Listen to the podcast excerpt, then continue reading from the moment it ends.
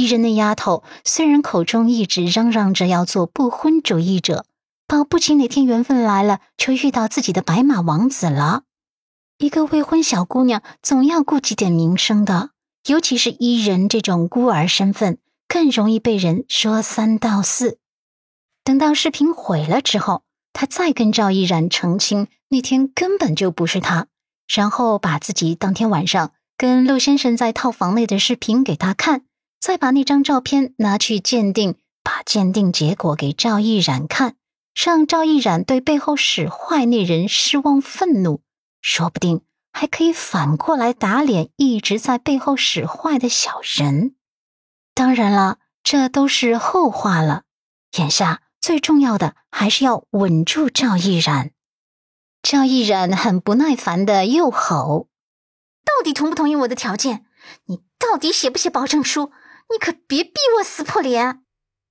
阮南希连忙点头应道：“我写，我写，你别激动哦，我现在就去找纸张和笔。”而赵毅然却是直接从自己的包包中拿出早已准备好的纸张和笔，傲慢的递过来。在我这上面写，阮南希满头黑线，看来还真是早有准备，估计这招也是跟他母亲学的吧。就在他伸手准备接过纸张的时候，赵毅然却是手指一松，纸张和笔都掉在地上。他侮辱性的挑眉：“自己捡起来。”阮南希咬牙，为了一人，他只好忍辱负重的弯腰捡起地上的纸跟笔。垫在一边的桌子上，开始动笔。赵毅然眸光暗红一片，恨得牙痒痒的。快写！一边写一边念出来给我听。不满意你就得重新写。阮南希继续隐忍。好，他刷刷的动笔，一边写一边念着：“我阮南希以个人的名义起誓，再也不会跟顾世修发生两性关系。”并且保证不会破坏顾世修跟赵毅然之间的感情，特此立下字据，以此为证。以后若是再犯下此类错误，任凭赵毅然处置。南希尽量写的诚恳一点，态度真挚一点，目的就是为了安抚赵毅然的情绪。写完之后，他看着赵毅然总算缓和了几分的脸色后，微微的松了一口气。而赵毅然还有所准备的带来了红色印泥，让南希按了指纹盖章，才总算是放过他。临走之前，他还傲慢的扬言：“哼，这次我大人有大量放你一马，再有下一次，我一定将你挫骨扬灰。敢跟我赵毅然抢男人的女人，我会弄死她的。”阮南希还态度诚恳的应着。你放心，我不会了，不会再有下次了。我跟修哥发生关系是酒后冲动犯错的，真的不会再有下次了。你消消气哈。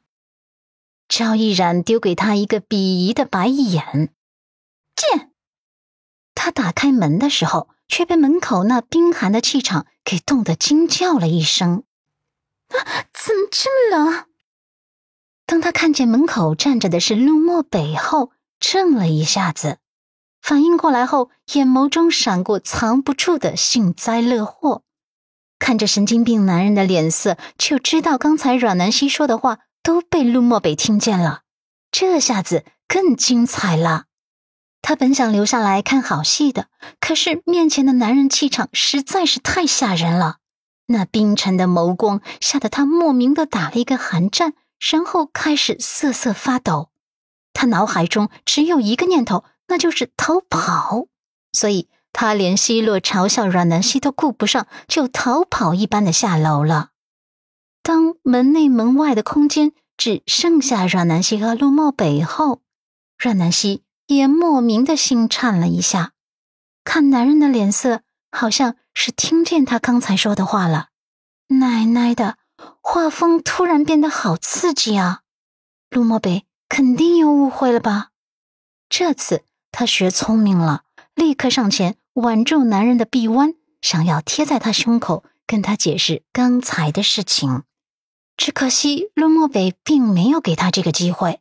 这个男人只是冷傲的推开他，然后转身下楼，留给他一个冷森森的背影，还有一串脚步声。